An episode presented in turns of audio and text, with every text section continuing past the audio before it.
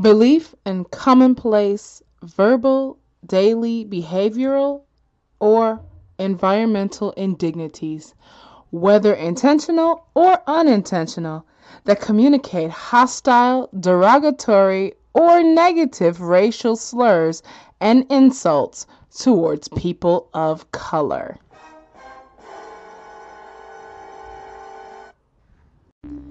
Yes, today we're talking about microaggressions. Yes, microaggressions here on the Black Healing Matters podcast, where we offer you ideas to hopefully move you one step closer to your healing. And this is Danielle, your host, of course, here today to deliver yet another great idea. And uh, again, we're talking about microaggressions. And I just delivered to you the definition according to Dr. I think her name, yes, Dr. Um, Derald Wing Sue from an article here on de- everydayfeminism.com that discusses some ways that you and we together can deal with microaggression. We've all experienced this at some point, right? It's the backhanded compliment, you know, oh, you're really pretty for a black girl. Or you're not like most black people. right. Or I don't even see you as being black.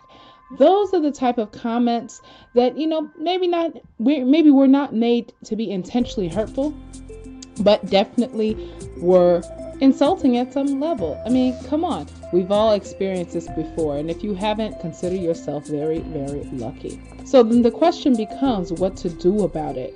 And I'm not talking about what to do against someone else. Again, this is Black Healing Matters. And the point of this is not to be aggressive and uh, try to get back at other people, but of course to heal ourselves. So today I'm going to talk about a few things that I personally have used to help me deal with microaggression in a way that didn't have me being, you know, the crazy black woman out here, the angry black woman out here, but it also helped me care for myself so that I wasn't walking around angry all the time, just waiting for somebody to uh, press my buttons. So, first thing, number one, I would say is to make sure to indulge in self care. And when I say indulge, I mean really just treat yourself well.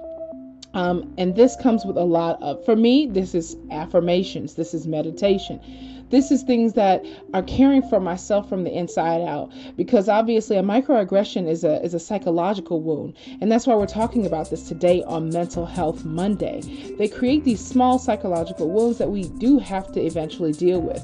And how do I deal with them? First, I meditate.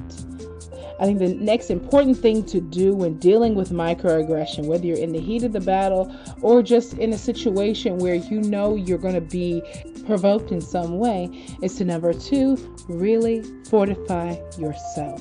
And what I mean by this is socially and financially. If you work in a place where you are constantly being delivered microaggressions, then it is time for you, my friend, to figure out how to fortify yourself financially so that you do not have to continue to endure this situation. You may not be able to change the environment, but you can change you. And of course, that may mean that you may need to change your workplace or be able to maybe work for yourself, find another way to make money. And last but not least, my third and final tip for being able to deal with microaggressions in a healthy way to promote your own healing and not try to teach the world how to be unracist. Number three is to be heard.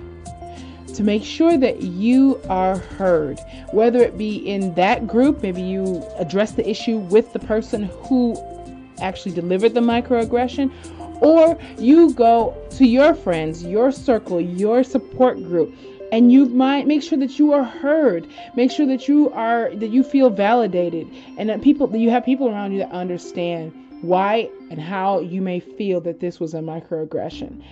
And then after you've you know voiced your opinion you've got it all out then it's time to let it go whatever you have to do to release that anger, whether it be, you know, doing something like punching bags or something physical or some kind of spiritual release, whatever it is, do what it takes to let the anger go. Because obviously, the more microaggressions you walk around with, the more anger you walk around with, the more likely you are to really become that quintessential angry black man or woman. And on that note, Black Healing Matters family, I love you. As always, stay blessed. Black Healing Matters. Hey Danielle, it's Barbara J. Faison of the Why Struggle podcast, your playbook buddy. I listened to your segment on setting intentions and thought it was excellent and wanted to just say keep up the great work. And I love the practicality plus effectiveness because I'm a practical girl, so that really speaks to me. And you're absolutely right. You have to set those goals and those intentions that are practical and effective because otherwise it just really won't be sustainable. And so I really appreciate you sharing that because it's always great to hear people's perspectives and how they do things because you can always learn something. And so thank you for sharing and having your voice out on Anchor. And I'm so glad that we found each other and connected. Be well, my friend, and stay healthy and don't struggle. I'll talk to you soon. Bye bye.